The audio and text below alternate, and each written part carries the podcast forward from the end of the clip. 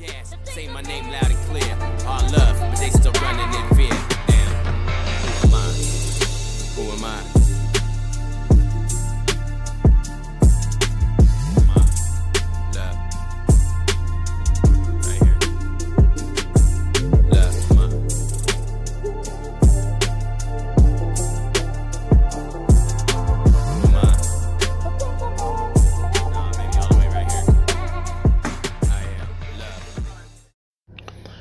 Thank you for tuning in to Our Black Voices Matter.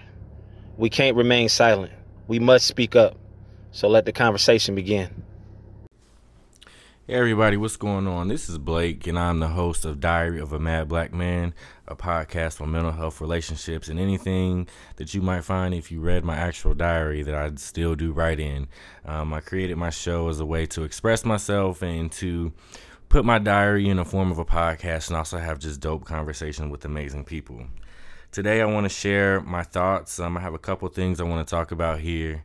Um, the first one I want to talk about is my thoughts on the murders of Ahmaud Arbery and George Floyd. Um, you know, since then, there's been more deaths and more murders of black people at the hands of racist police officers and police brutality, which ultimately is a byproduct of white supremacy and racism. I feel pain, I feel hurt, I feel sadness, I feel sorrow. At one point, I was feeling helpless um, and hopeless, but today I feel powerful. And I know that things are not good for black people right now. Things are not good for these families right now. You know, I'm going through my own set of emotions, and I can only imagine what it would be like to be the mother, the father, the brother, the sister, the aunt, the uncle, the friend, the coworker of one of these people who was murdered. It's something that I cannot fully fathom right now because it hasn't actually happened to somebody that I know personally, but I do know that I feel the pain. I feel the pain of these families, of these people, of a life that has been taken and is now gone and will never be replaced. It makes me think about, you know, am I for peaceful protesting or tearing and burning shit down? Um, I'm all for a peaceful protest.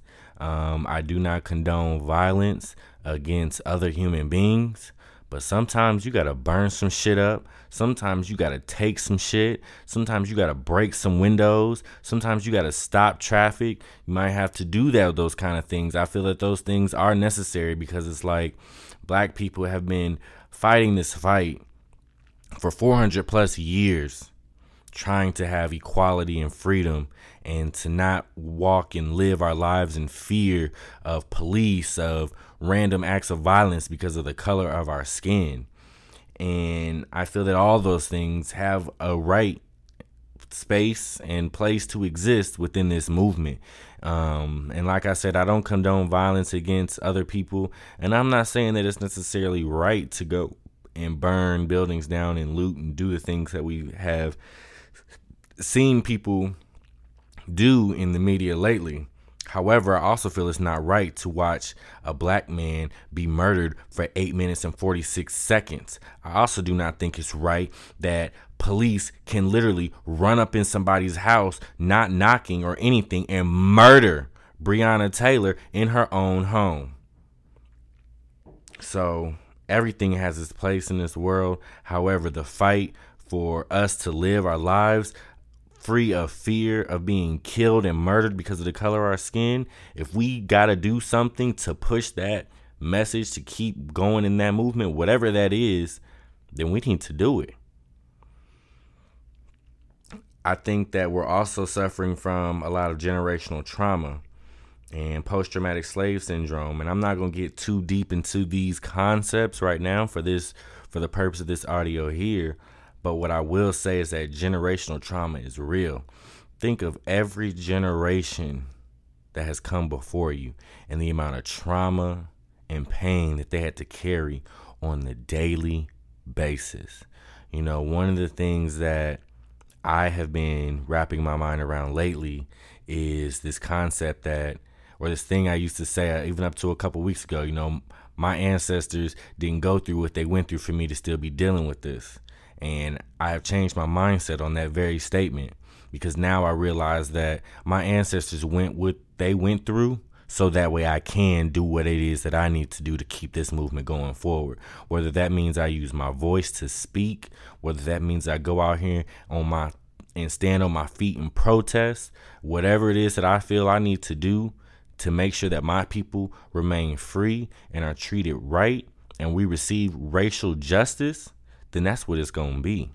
You know, one thing about me, and I think a lot of people in my generation, us millennials, we know that we don't necessarily, like I said, we don't necessarily condone violence, but about our ancestors didn't go through what they went through for us to still continue to sit here and try and peacefully tell you to tell the world, to tell white people and white supremacists and people that are racist that y'all need to stop and it needs to end. So, no, I'm not necessarily down to sit and just peacefully allow somebody to throw milk, milkshakes, spit in my face, and all that kind of stuff that they went through. No, we gonna fight back because I refuse to let another generation come after me to still be up here saying and, and moving and dealing with this same bullshit that we're dealing with today when it comes to defunding the police, I think the term that best helped me to understand what we really mean by that was said by Angela Rye, and is disinvest in the police. Police departments don't need all this money they're getting. Police department departments don't need no 200,000 200 million dollar budget a year when it's schools in that same community that need textbooks, is teachers in that same community with a police budget of over $200 million that are struggling to provide a quality education to the students that they serve every day. But these police officers can walk around here in full blown riot gear from head to toe, not missing one piece of equipment that they need to do their jobs. That same energy needs to be given to our teachers and in our education system. These teachers should not be out here spending their own money to educate these kids. These teachers should not be out here spending their own time to find resources and things that they need for their classroom. That stuff should be provided. I've personally experienced racism and police harassment tell you a little bit about a story. When I was in college, I had a police officer literally pull me over six times within a five day period. One day, it was three times in one day. That was the last day that that police officer pulled me over. And I remember looked at that police officer, and at the and at that time, I had a 2008 Jeep Grand Cherokee. It was blacked out, black tinted windows, and it had 22 inch chrome wheels on it. And there was also a lot of rumors um, about me at my college saying that I was a drug dealer. No, I was a college student who learned how to manage his money that he was getting and pay his bills in advance so that way I could drive a new Jeep with 22 inch rims on it. I didn't own that Jeep. I was paying a car note of like $350 and I knew that I could budget my money to make sure that every 30 days when that $350 car payment came due, it could be paid. So due to the rumors, due to how people viewed me and how I was presenting myself, I had long dreads at the time. The police thought I was a drug dealer on campus, but I was not. And they never caught me with anything because I wasn't selling drugs on campus. And so police are going to harass you. Police are going to do things to you that may not seem right. And at this point in time, I can't even say how you should respond to the police because the way that I'm going to respond, if a police officer tries to pull me over anytime in the present future, it's not going to be pretty because I'm in fear of my life by police officers. I know that if I pull my car, if I get pulled over and I put my car in park and allow a police officer to approach my window, that could be the last time I put my car in park and I didn't even do anything. So what we're going through right now, what we are experiencing as a people is very real. For those of you who don't know, don't understand, wake up. Cause now there's no excuse. It's not enough to just be not racist or to not be a white supremacist. You have to be anti-racist and anti-white supremacy. And just because I'm pro-black doesn't mean I'm I'm anti anything.